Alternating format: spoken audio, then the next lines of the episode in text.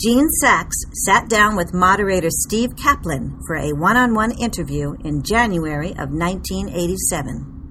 I'm Susan Stroman, a member of Stage Directors and Choreographers Society, and this is Masters of the Stage. This program is produced and presented by the Stage Directors and Choreographers Foundation in collaboration with the American Theater Wing. Because this program was not originally intended for broadcast, it is not of the highest technical quality. As a result, portions of the conversation may have been edited. Uh, good afternoon. Um, this is the second in a series of talks with uh, directors on comedy. And today with us is a gentleman who uh, started directing in 1963. He directed Enter Laughing. Uh, then he followed that with Nobody Loves an Albatross, Half a Sixpence, Generation, MAME, same time next year, California Suite, I Love My Wife, for which he got a Tony Award, Biloxi, Bru- uh, Biloxi Blues, for which he got a Tony Award, Brighton Beach Memoirs, for which he got a Tony Award, and now uh, Broadway Bound. And uh, I'd like to welcome Gene Saks.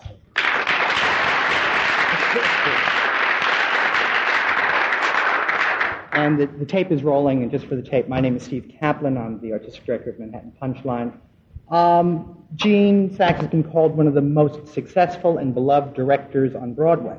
Uh, somebody once said, I would like to be surgically attached to his hip. And um, Matthew Broderick said, I wouldn't mind if I never worked with another director again. Um, what are you doing that makes you so beloved? well, you ought to ask those people today. I don't know when they, they, they said this. Uh, they said it a while ago. I just beloved.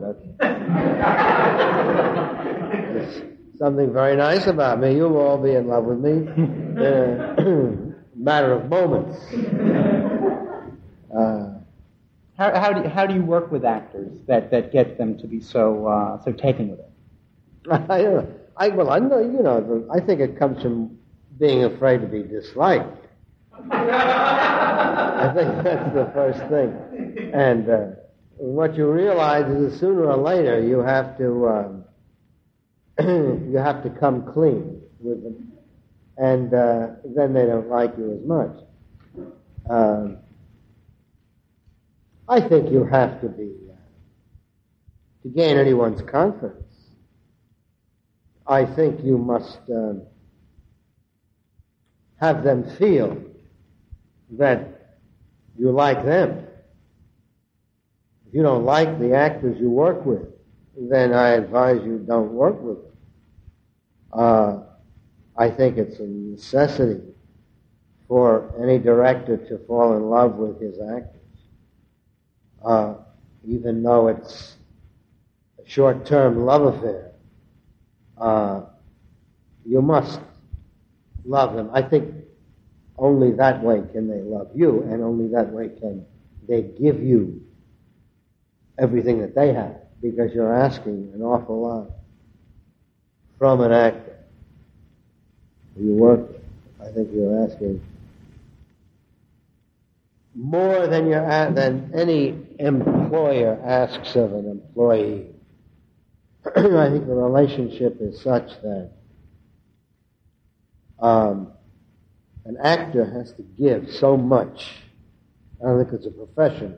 I can think of it requires as much from someone as acting. Well, you started as an actor yourself. Yeah, that's why I speak with sympathy because I am an actor myself, and, and uh, uh, I feel that that, in addition, helps me gain confidence with that. When, when you first started directing, um, what was your what was your approach to directing comedy, and, and how how do you think uh, that's grown? Or evolved or changed? well, I think times have changed. I think audiences today are much more impatient with comedy than they used to be. I think audiences no I think audiences, I think the world today is impatient with foolishness. When I first started, when I was a kid, uh, a lot that we put up with a lot more. I mean, we we don't have today Abbott and Costello, Laurel and Hardy. Uh, we don't have musical comedy with great comedians. Comedy is uh, apparently, uh, I said, that kind of comedy seems to be frowned upon, or at least I, I feel an impatience on the part of the public with uh, what might be called in Yiddish Narishkeit. Greg clowning. Children's you know, uh, foolishness. We're a much more serious world today. And I think comedy has suffered somewhat because of it. We don't put up with it.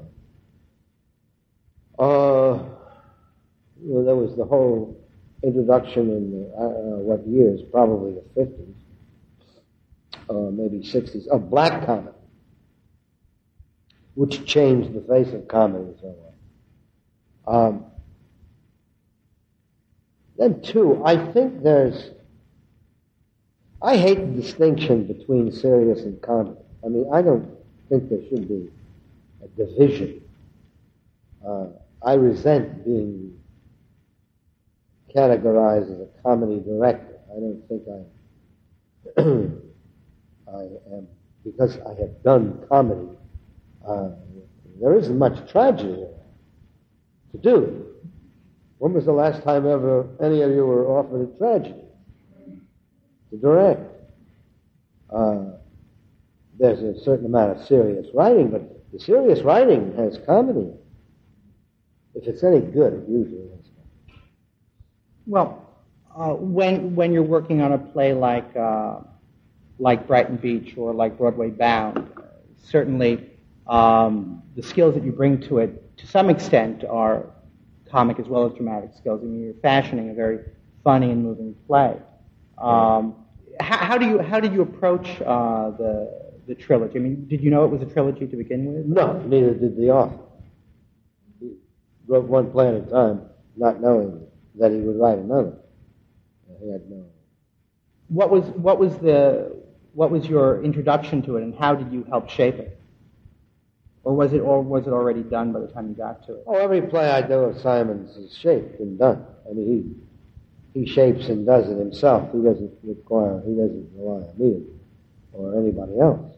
Uh, as far as the comedy is concerned, he's a very funny fellow. I mean, he never writes anything that isn't, isn't some comedy. So, it's there, I see it too. And I'm, I guess I look at, at things in a comic light. I think everybody, doesn't everyone? More or less? I mean, otherwise, how do you laugh at something? Some people don't. I don't want to know that. Some of them come to our theater and review our plays.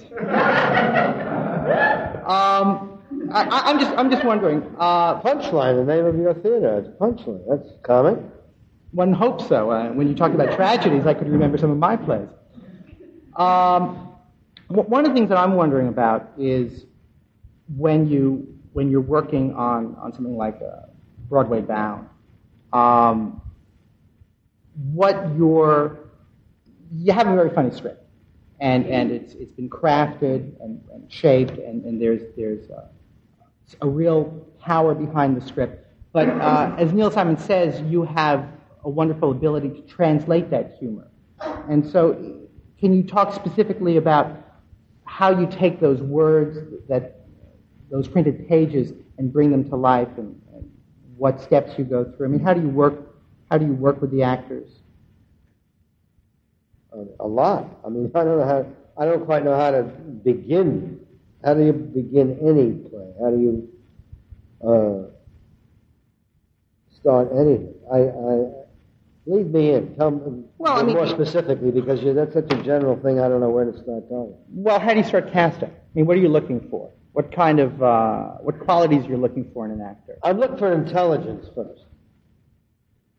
I I look for um, I look for somebody, and with intelligence, I think there's a sense of humor. Uh, usually. Uh, of course, you also look for people who are right for the part. What, what, what do you mean by It's that? It's a male part you look for men. no, I, I don't mean to be facetious, but you know, uh, I look for people who interest me, people who won't bore me. I look for, um, and, and usually, an, an intellect is uh, part of it, an important part. You see, I think actors you know, when I first started in the business, I had my friends, people who were usually in the literary field, usually writers, looked down on actors. They thought they were stupid. The fact was, most parts were stupid. The actors could only say the words of the part that writers write, and so they looked stupid. But uh, what I found very soon was that actors are highly intelligent, actors are very bright, some brighter than others, but um, I think that people don't look down on actors' intelligence the way they used to. They really used to have, in, in the 30s, I remember when I was a kid, uh, people thought of actors as poseurs, as uh, these handsome people who didn't have a brain in their head, which was uh, very unfair because they weren't. Never were. Um, Well, you, have the actor come in and, you're auditioning and they're an intelligent actor. Is there, something that you see in certain actors that, that leads you to believe that they have a, a better ability to play comedy than others? well, you can tell that right away. I read actors usually two or three times for a part. I, I never, almost never cast somebody after only one reading. One. I'm a, because I don't trust myself or them. I mean by that, uh, usually the first reading, if it's wonderful, is sometimes because of some special reason. Uh, the event, the, the, the, the moment that uh, the actor reads, uh, maybe it's the first time you heard the part read. Um, maybe you fall in love with them, maybe you, you know, whatever. But, uh, so you read them again and they're usually not as good the second time. And then you read them a third time. And either it all falls apart or it comes back.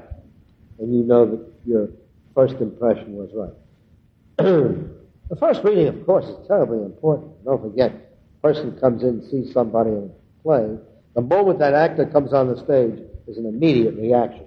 I like him, I don't like him. Almost always. Unless it's the middle of road where you say, I don't remember him. uh, that's bad too. But I, I read a lot and I, and I learn about the play that way.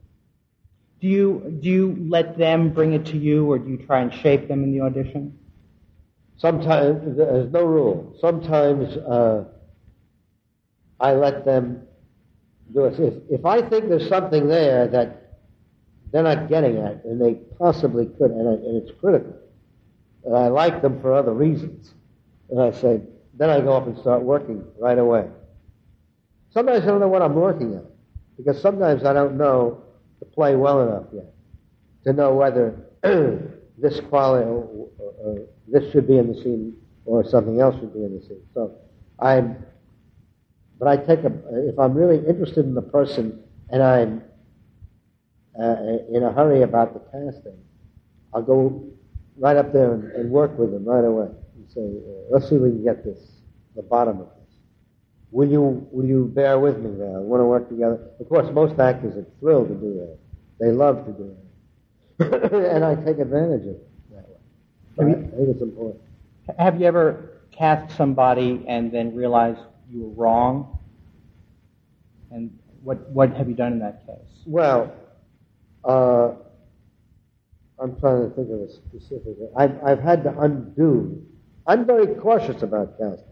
And I seldom make mistakes because I like to take the time.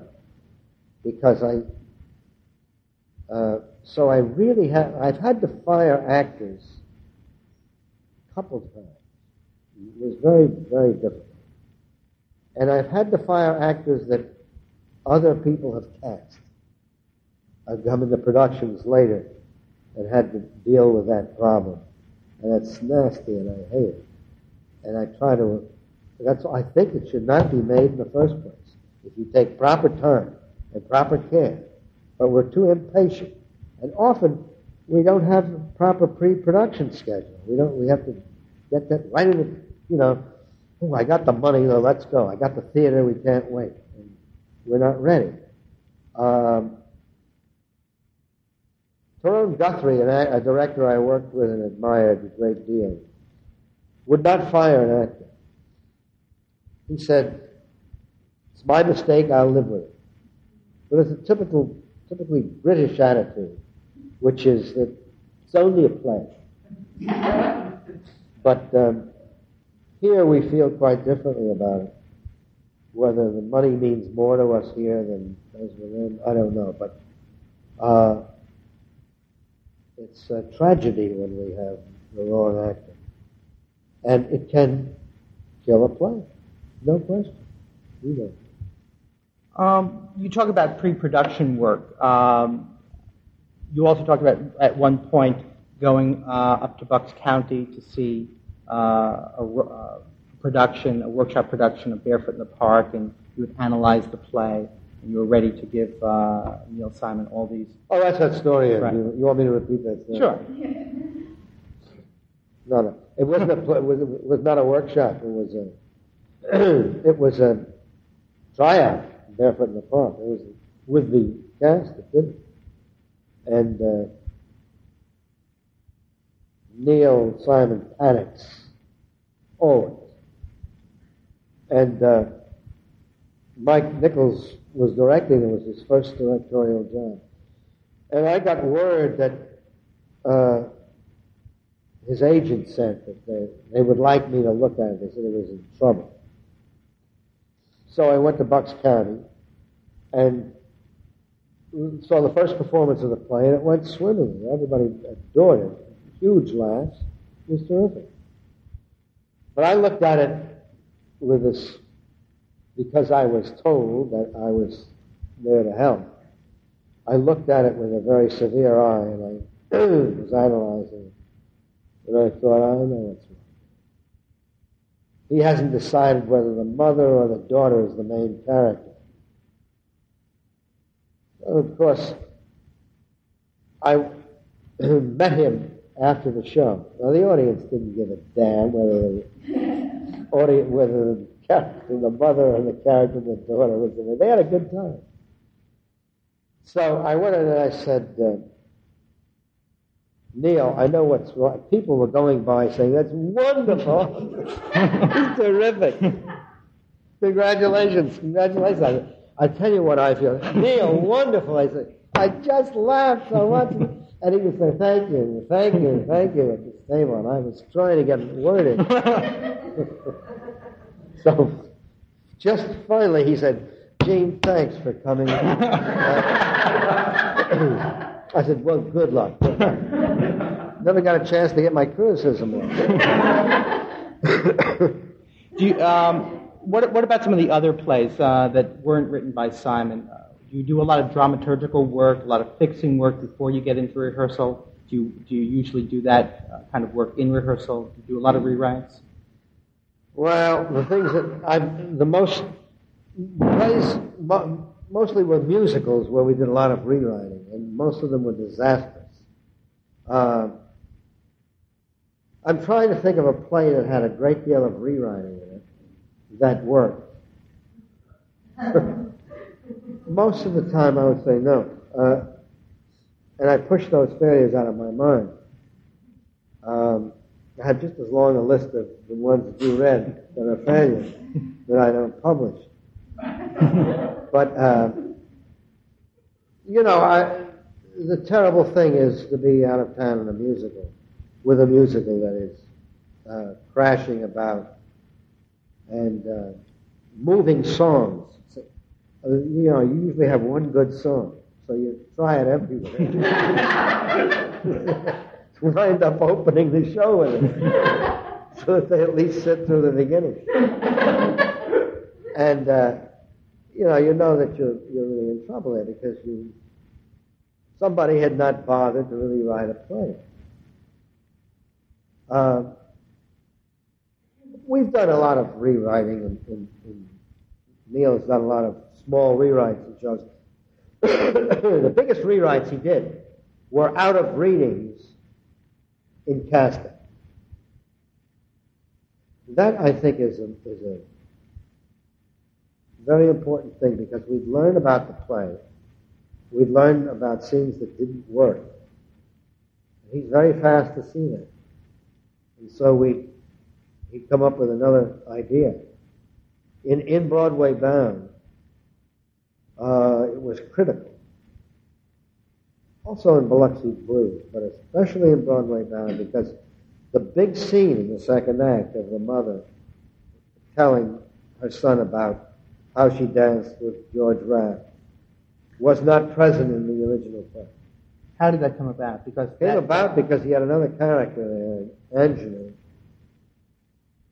which was a, uh, the, and, the, and the scene was a failure. I mean, we found that out casting. You know, when you can't cast a part, it's a wonderful indication that the part isn't working. You see every actress in New York between the ages of 17 and 28, and none of them can make that thing come off the page, then you know that something must be wrong. And incidentally, he wrote that scene, rewrote that scene three times with the Angela. So maybe if I do this. What was it like originally? What was the? Well, there was an Angela who came to see him, to see the boy who was in love with the girl. That girl Josie, that he talks about. That he talks play. about. She came and she came to the house and said, uh, "You have such a wonderful home life. My family's breaking up, and uh, I admire your home. We're much wealthier than you, you are, but you're better off, and so forth." And uh, the scene had nowhere to go. It had no real meaning. It had. Uh, it was a manipulative. The ideas were being transmitted by the character. The idea was that let's get a young girl play, uh, who, you know, nobody likes to see you sit and see old people all evening. Got a pretty young girl in, and uh, a love interest going. And uh, there was no reason for it. There was no need for it other than that. And so it was the author manipulating the thing, plunking somebody in it. And it just didn't work. So, so when did when did you come around to the, the mother telling the story in the dance?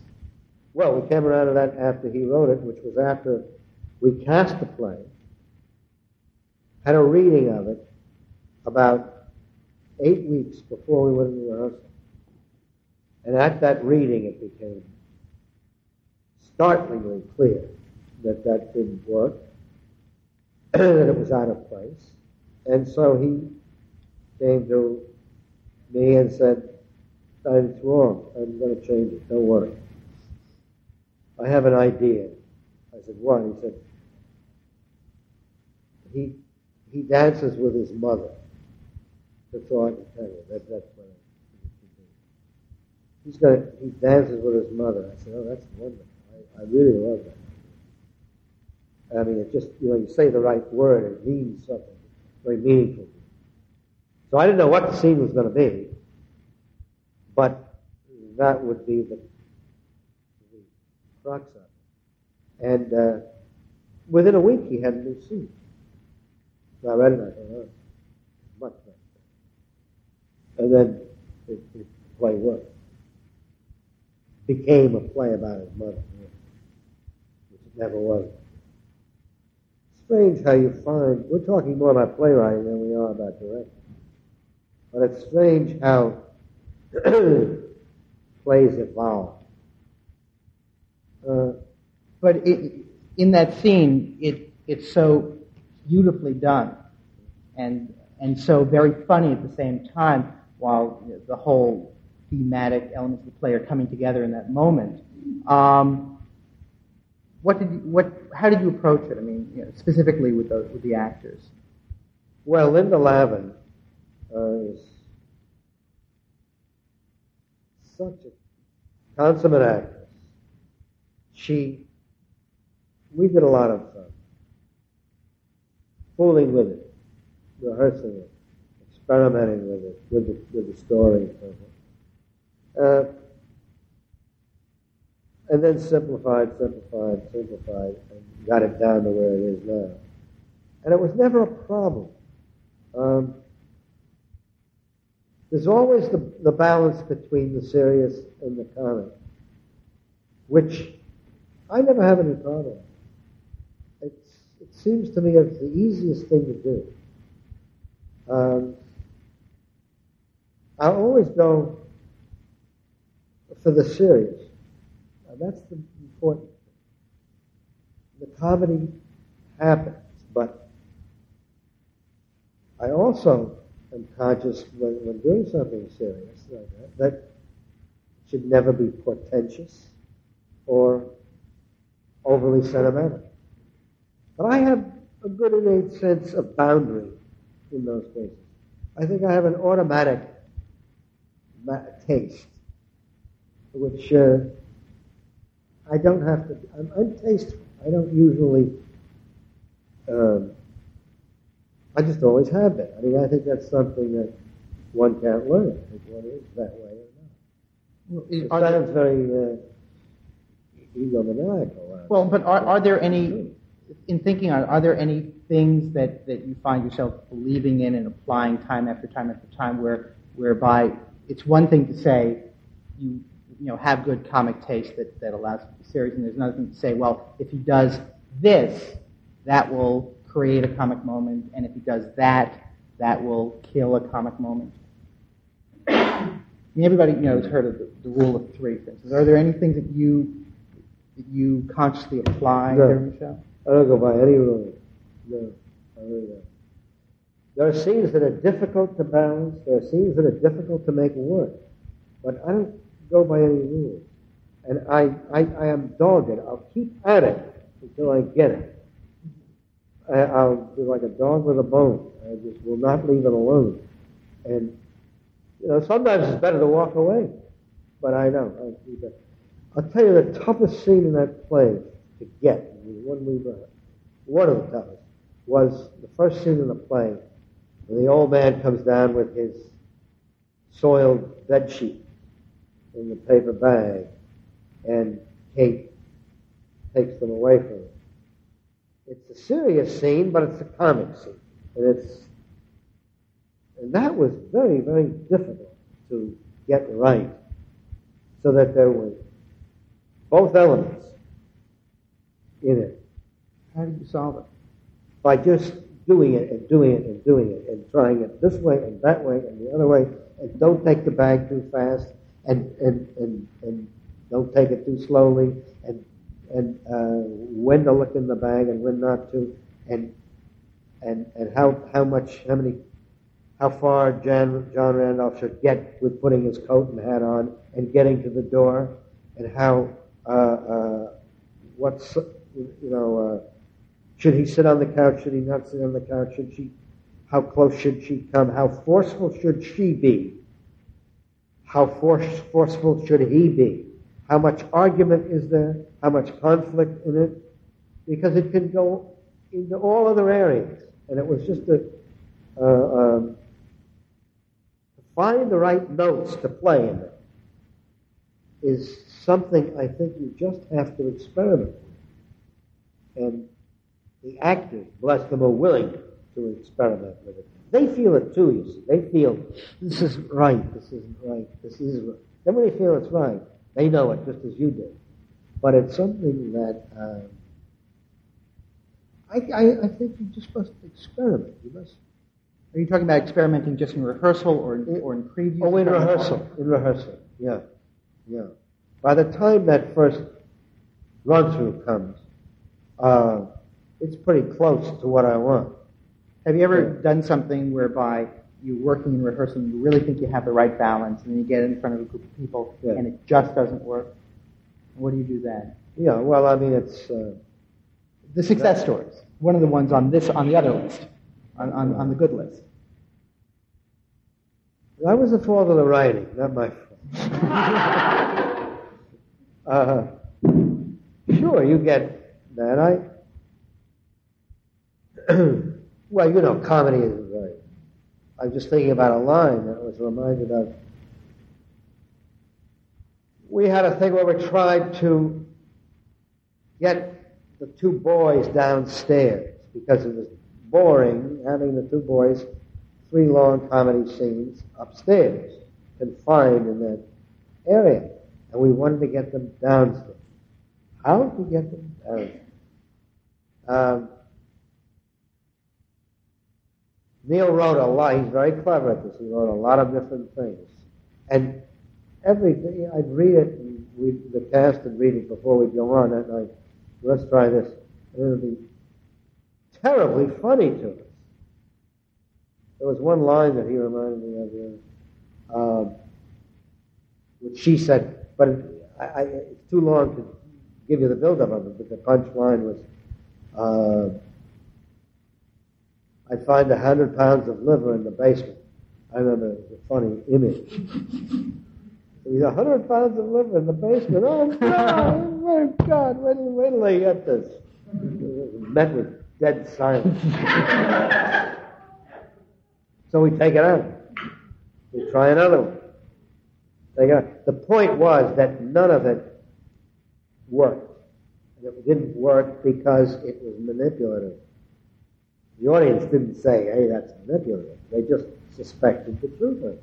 They didn't And by manipulative, you mean it was the playwright manipulating to get the two boys downstairs. We finally did, but through a very clever manipulation. If you're going to manipulate, you have to be damn clever. Um, you, they come downstairs we finally got it through noise. Through the, they're yelling, and the grandfather comes and says, I can't sleep, go into another business. And then they run downstairs. Which is valid in that they were making a lot of noise. So uh, that finally worked. But uh, I don't remember what our starting point was.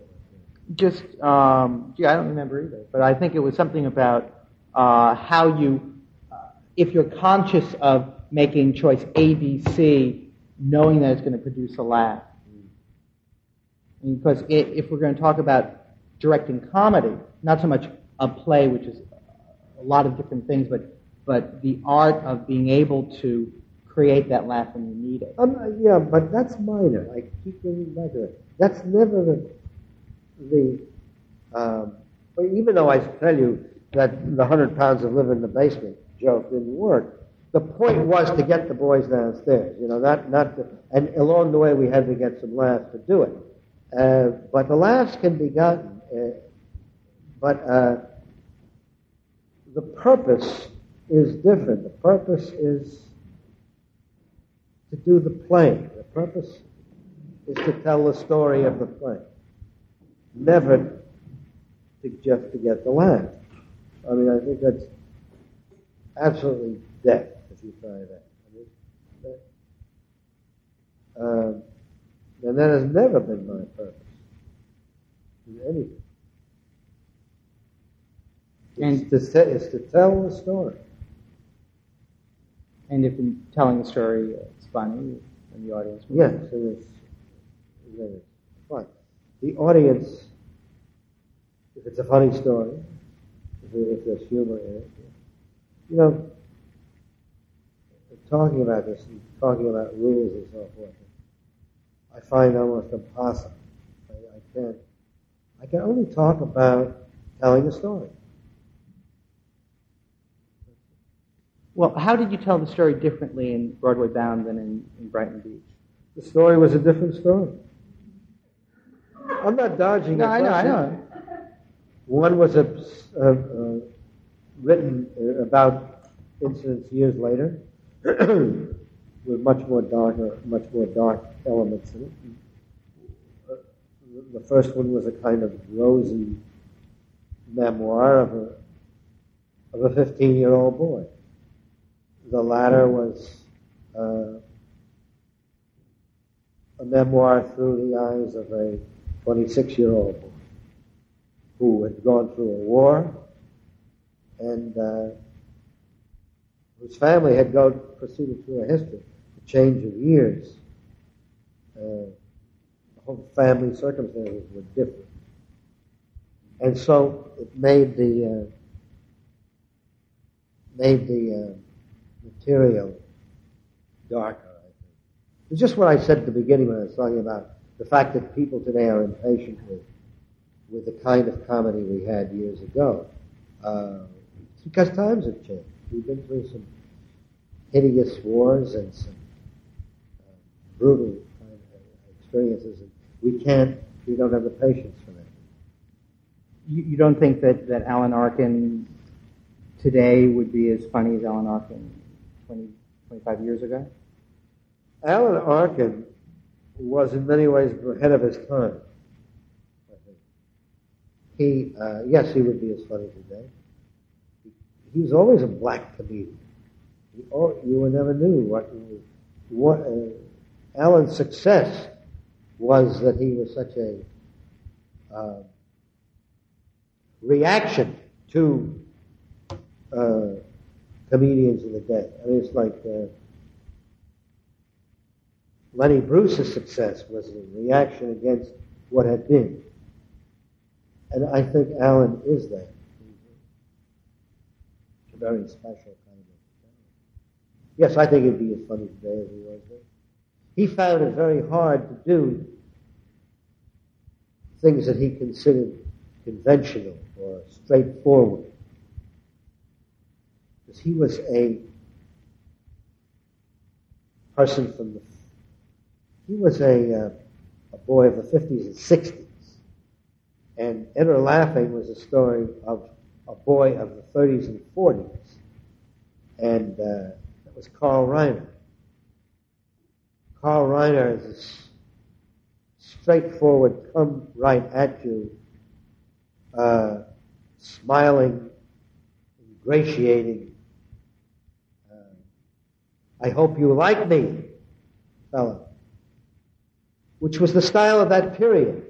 It was the style of the salesman with the shine on his shoes and the smile on his heart and the whole kind of open, uh, guileless kind of thing of those days, which people later began to suspect. They said, no, they're phony. They don't really mean it." Even though they didn't know they were phony. Alan resented that a great deal. His comedy and his whole persona was one of not showing anything. So when something would come out, uh, suddenly an agonized scream would come out of absolutely placid face. Ah! oh my God, that man is in terrible pain funny. But uh, Alan would say, would get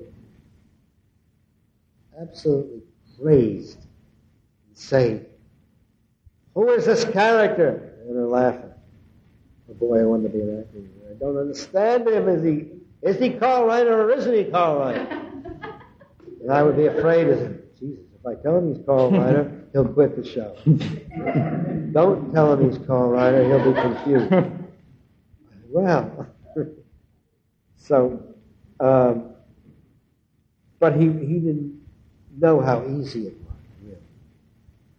He felt that it had to be difficult. But he was just murderously funny in that show. I don't know if you saw it. Oh, I didn't. I didn't see that show. No. Uh, but but I, my first acting job uh, was in Enter Laughing using your stage direction. So, really? So in fact, you were my first director.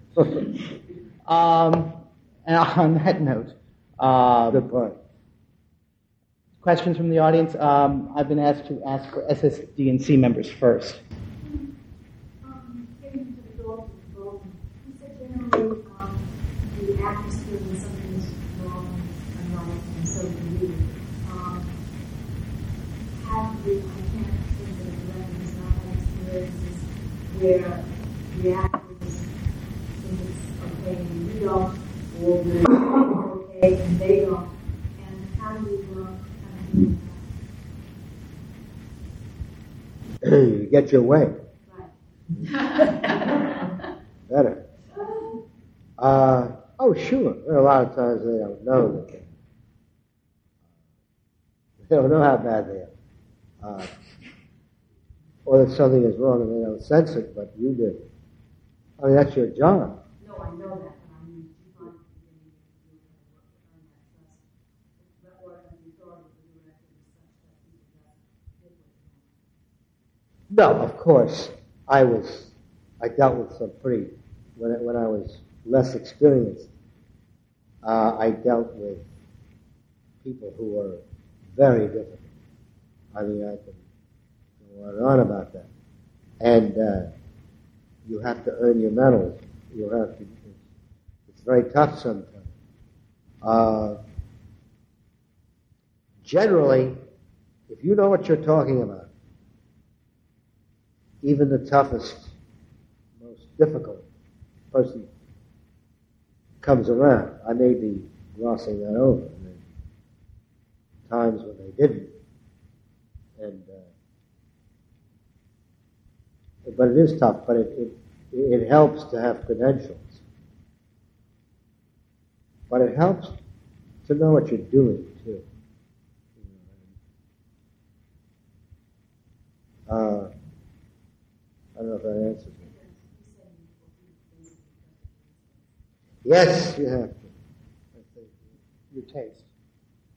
Uh, in the transfer of a recognition from stage to screen, how do you, or what approaches do you use to handle the kind of comedy or comedy? Well, I really didn't use any different approach. Maybe that's the problem. I don't know. I uh, I, I can only uh, direct actors the same, more or less, in every way. In with the boy, I had to be very careful to keep him down. He had tended tended to act and get very big, as he had to do on the stage. And when the camera comes in, of course, is less required. You have to get the same effect, but you have to. But he must do much less. but uh, it's, it's the difficult thing, of course, is without audience. But I tell you, when you rehearse a play, and that last week of rehearsal when you're doing run-throughs, uh, you've got to trust your own sense of being an audience. Uh, your sense of the timing of something and your sense of when it's funny and when it's not and, and, and the pauses and the, the, the tempo and the quality has to be you have to have enough trust in it so that you don't find yourself changing it for an audience. I mean, what I do finally, the last rehearsal before the first audience comes in, I don't find there's that much different. I mean, when the audience comes in, I feel that they respond the way I respond. That's my goal, my desire. I don't, you know, I mean, you've seen things when after rehearsal, the, audience, the director gets bored of something. He says, let's pick it up, let's pick it up. And the first thing you know, you have a 78 record goes. The audience comes in and they don't know what the hell is going on.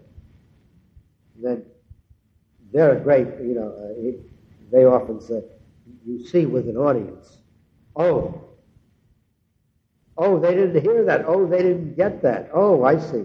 This is much too fast or this is much too slow, or the audience is way ahead.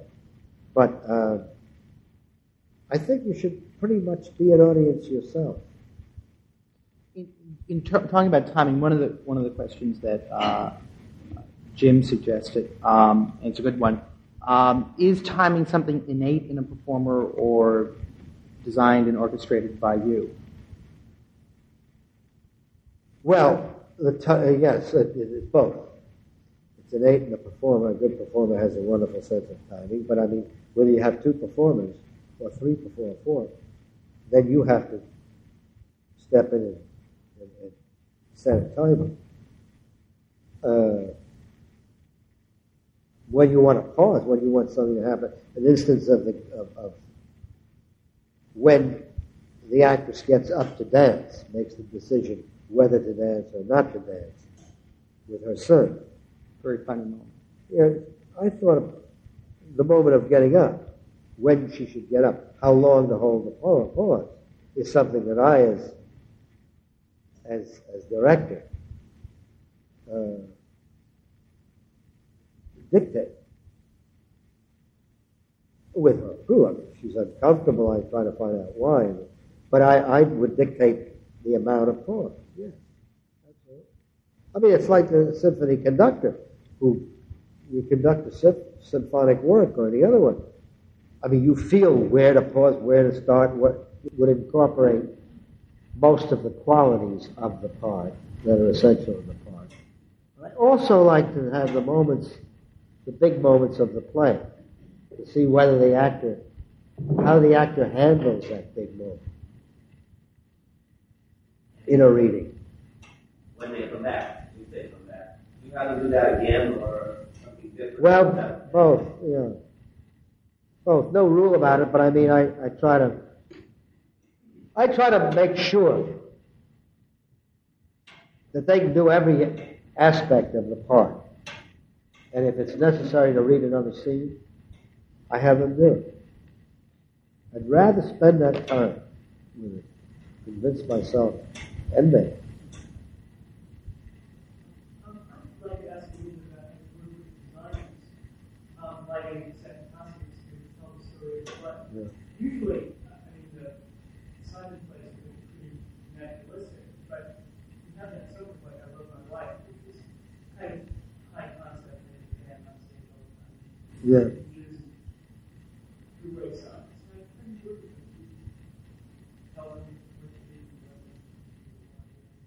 Uh, yeah, that, you know, that, that particular concept of uh, love my wife was uh, somewhat there before I got involved. Another director had started it. And uh, the playwright usually dictates a lot of that himself. Uh, they said they want the band on stage. But they didn't think, how do they want the band on stage? They just want it on stage. Yeah, well, then you have a band. But what will they be? What will they do? How will they be dressed? What will their attitude be to what's going on? Are they part of what's going on, or are they, what, what are they? I remember uh, Cy Coleman's conceit that his love of musicians, he wanted to give them, he wanted the, he didn't like them in the pit, hidden. He said, you you know, the audience should see what they do, and, and they should be applauded for it. And I said, well, fine, but what are they going to do? And I he talked about, oh, why don't we have them in the lobby between the acts? But he had no dramatic conception of it. And so that was all left to me. And it was actually fun working out. But um, I remember one fierce argument he had. The start of the second act, he wrote this song for them. And I didn't know how to incorporate it. And I, then I thought, it's Christmas time.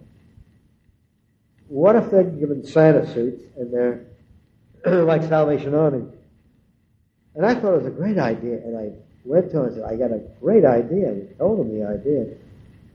And he said, Oh, I don't know. No, no, no. He said, They'll be demeaned. No, I don't want them that way. So, fortunately, Mike Stewart, the book author, thought it was a good idea too and fought for it. And we I thought it was, you know, one of the better ideas in the show. And uh, he finally then bought it. But it's funny how concepts like that are, are created. Uh, See, he had the idea to put the musicians on the stage, and he wanted them to be incorporated, but he didn't have any idea how to do it. So that was left to me. As far as the sets are concerned, I always felt that if sets could be designed after rehearsal, that would be great. What I find is the problem of making decisions about sets, which under the pressure of costing thousands of dollars ahead of time, before I'm ready to really know what we, you know, I have a superficial idea of what is needed, and the playwright has said, but especially in style plays, how wonderful it would be if they could be the result of rehearsal. Then we could say, you see, what we need is this. Uh, because I'm pretty anti-scenery. I always go back to the thing. The best things I've ever seen have been the run-throughs shows have done before they left town. What a bare stage. And uh, then when they come into town, what happened? The scenery came in, these big couches. people are swallowed up by it. It just doesn't have that, that intensity of focus that we had on a bare stage. Uh, the best experience I ever had as an actor was in being in the national company of Mr. Roberts with Henry Fonda, and we were in a blizzard going from Minneapolis to Omaha. The scenery was del- delayed, and we got there late and had to play several shows in a bare stage. Of a show like Mr. Roberts, which takes place on shipboard. And a scene like the General Quarters scene, where we were crawling up into gun tubs and having heights and looking down. And we, we had to do by just taking plain chairs like this and putting them on the stage, standing on a chair, uh, sort of our town style. Well, what happened was that it was the most startling performance of all because we were forced as actors to, to such a point of intensity and urgency with our fellow actors. We really looked at them, really looked at them, really acted, went out toward them, and it was, a, it was also an event in that Henry Fonda was playing his hometown and uh, was sold out, and uh, the fact that there was no scenery was made even more of an event. So I can't uh, uh ignore that. But that was really exciting. It had, if any, it was really theater.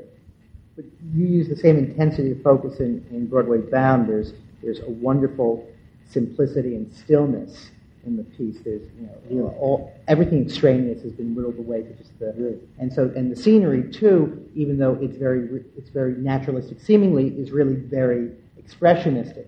You just have enough yeah. space yeah. to do what is absolutely necessary and everything else has been thrown away. It brings up a good point that might be of interest. The way I work is that I do far too much to begin with. And I always knew that. And I did it as an actor, too. I was, for want of not knowing what I was doing, I got uncomfortable and I'd move. So I do that the same way with actors. I move them a lot to start. And then I, I said, I don't need this move. I don't need that move. I don't need this. I don't need that. And pretty soon you're whittling away all the excess to get to what you really need, uh, which I think is an important point of what you're saying.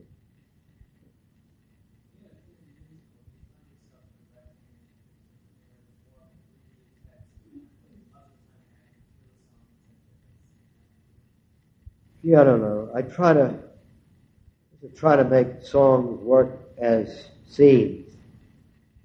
And, and, and no, I'd say I try to legitimize it all.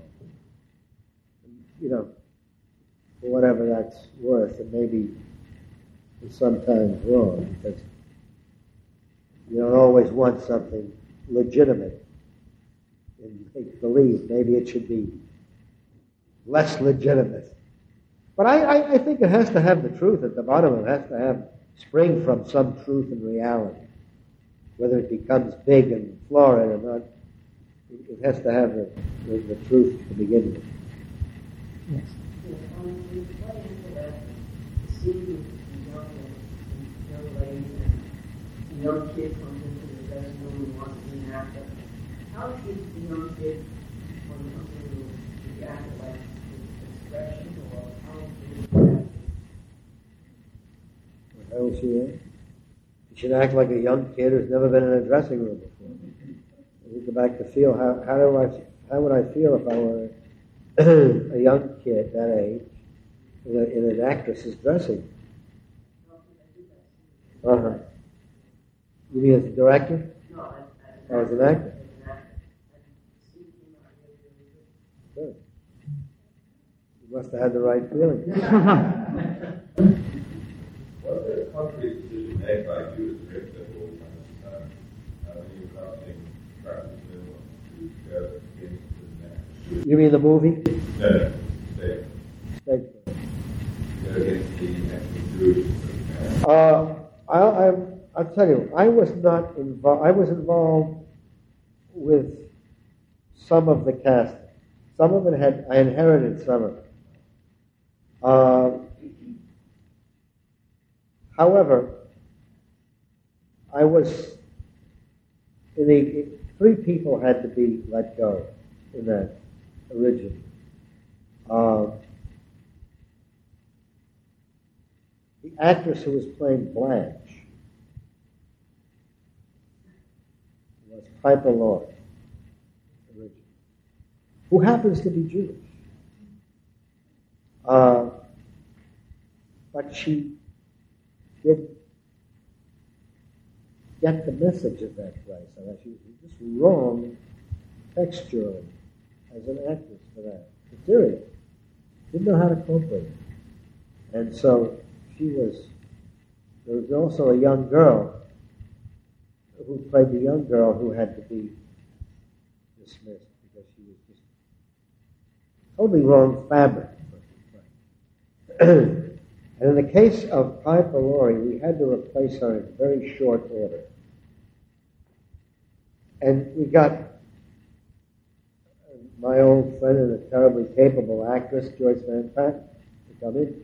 Now, ethnically, she was certainly the furthest from being Jewish, but she understood the, the play and mentally and physically. We knew that we could get a performance from her in one week's time, and was, we were we had to have that. Um, another girl I cast for, uh, for the young girl was a very Jewish-looking girl, a, very, a Jewish girl. And so my, and Elizabeth Franz played the other part. Of course, she. Jewish. But I just loved her so as an actress. I thought she was wonderful. So there was no real. I think the only concerted effort was to try not to cast in a stereotyped way. I mean, it wasn't. It didn't seem important whether they were Jewish or not, but that it was important that they should not be Jewish stereotypes. And in some, you know, it got away from us sometime. I mean, with Joyce Van Patten, we were. Uh, people said, "Well, she's not Jewish." Well, obviously, but uh,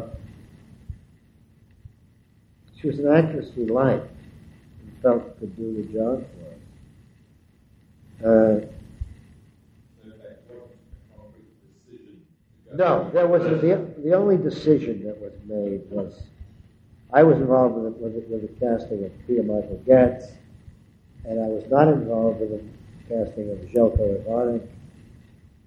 Uh, so that, but I but I thought they were good choices, good actors. Perhaps I would have done it differently had I been there at the beginning. I don't know. Uh, the one thing we agreed on was that we didn't want to be stereo, stereotypical in our. Um, casting. Um, why were those, those who cast, why weren't you involved in casting all of them? Because another director at that time was going to do the play. And some of the casting was done well ahead of time.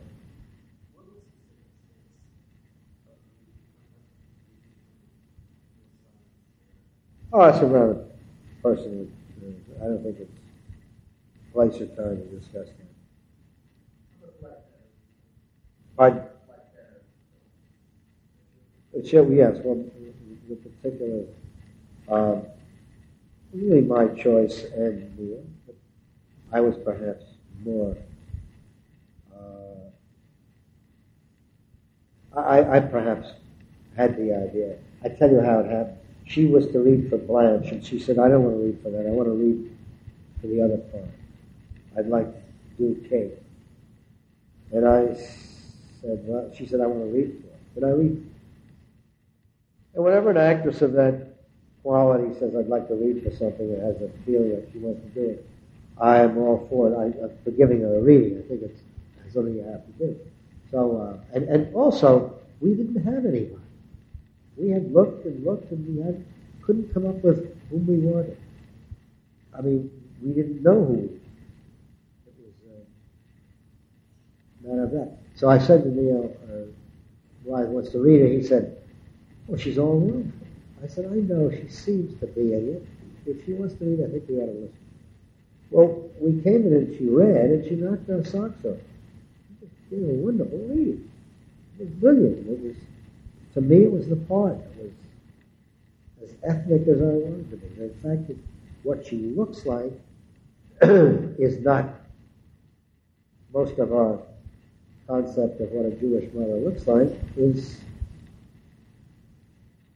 something I think I was ready to deal with. But I still am. I think she did a good job. Have a question? Um, how early in the process do you block specifically do you block it? For example, the scene in philosophy where the How come you know what the end result? I didn't. I, I almost never know. I experiment with it, I improvise on our feet. And very early. I mean, I, I read the play maybe twice. I don't like to read more than that. I find we ought to get up and do something. You know, I, I remember the first play I did, a friend of mine, Joe Layton, uh, Joe Layton said, I had a drink with him or something. I said, I'm so worried. I'm going to rehearsal tomorrow. First play I've ever directed. I don't know what to do. I don't know. What do you tell them? You tell them. When I, I said, I, I'm, I'm all right around the table reading. Then I have to get on our feet. What do I tell him? He said, well, his, he said, well, you've got to tell them something. Be definite, he said. tell them to, you know, get the set out there. He said, tell them to sit on this line, stand on that line. I said, oh, yeah, yeah, yeah, I'll do that. And I got in there and I said, and I did the opposite. I said, they said, you want me to move you? I said, I don't know yet. Have a question? When the curtain fell on Broadway Bound, I realized all night I absolutely believed I was watching Hamlet. I was even surprised at the curtain. no, that's nice. And then I was even more surprised to realize that um, I believed it was the same family I had seen two years ago, even though I was watching different actors. And I was wondering, did, did the text lead them into the behavior, or did you share a lot of what you learned about the Jeromes with uh, was it somewhat I think that both are true, yes. God knows I learned a lot about the Jeromes. Brought a lot of my own family to it. So that uh, I knew pretty much, felt I knew pretty much how they would say things and do things, except that they brought their own things. But uh, like we're all part of the same brotherhood. I mean, we, we bring our families to it all of us, and the audience too. By the way, the audience brings so much. And somebody said to me the other day uh, when it was, "What are you know about these differences between film and, and stage?"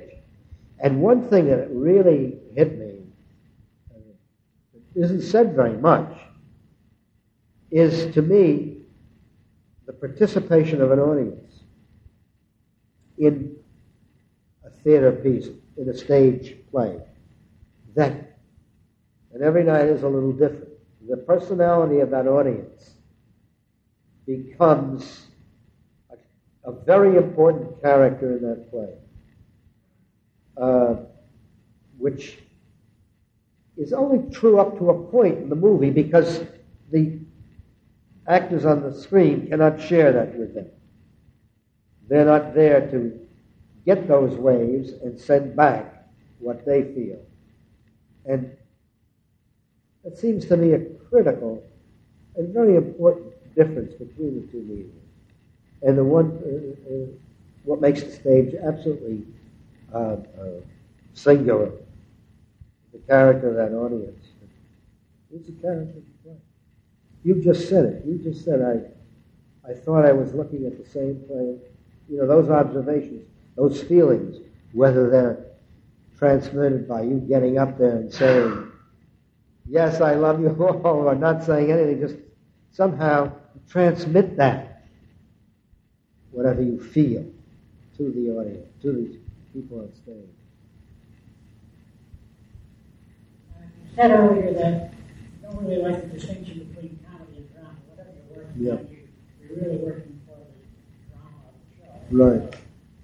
To that end, when you're doing the show at uh, Neil Simon Show, do, do you expect your actors or do you help your actors to do any kind of sign posting or triggering of the that's particularly up to chance or chance and So, signposting a trigger. You mean, explain what you mean? You know, the Sunshine Boys is loaded with stuff triggering. To get. Oh, yeah, yeah, yeah, yeah. I find that a lot of the actors I work with know as much about that as I do.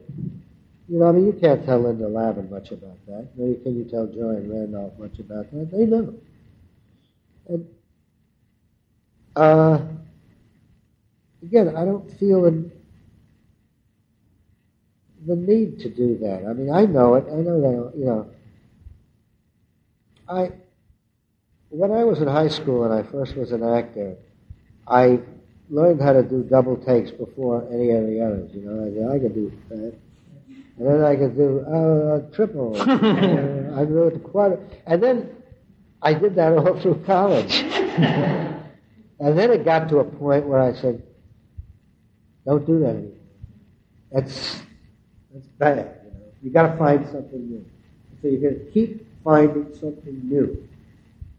And I think it's when you start to depend on old tricks or old messages. I mean, that's what happened to the Sunshine Law. You know, I mean, they, they went down with that. Uh, I, I, I'm having the courage to throw everything you know out and start fresh. You know, don't do anything old. Don't do any of your own. It's, it's hard to do, but I think it's the, it's, a, it's a goal. Well, one of the actors said that what they loved working about loved about working with you was that the fact that you would sacrifice any joke to tell the story and to keep the reality of their characters alive. Uh, one last question. You said Neil Simon always panics. Do you have any techniques for dealing with panic? It seems that there's always one actor, sometimes the whole cast, and sometimes it's panic, it's panic, right? The- For no reason. You mean the actor? Yeah. Oh, Or the playwright. also the playwright's dangerous. It's got a rather skilled contract. uh, I think you handle each one differently, depending on his personality. I don't think there's any general rule for it. I mean, with Neil, I listen, I say yes, uh huh, uh huh, uh huh, and I don't, and I learn not to fight back at that moment. Tomorrow it will change.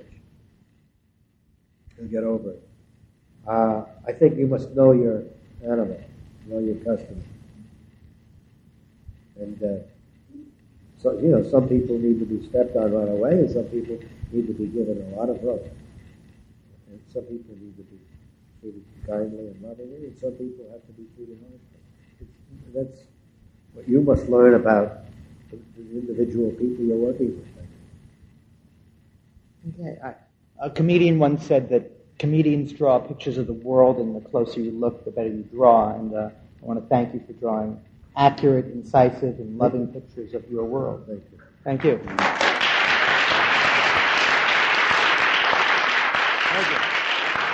Thank you. Again, this is Susan Stroman, and thank you for listening to Masters of the Stage, made possible through support from Stage Directors and Choreographers Society, the National Theatrical Union celebrating five decades of uniting, empowering, and protecting professional stage directors and choreographers. Visit us online at sdcweb.org. This online series is presented in collaboration with the American Theatre Wing, dedicated to illuminating how theater is made through the words of the people who make theater. Visit them online at AmericanTheatreWing.org.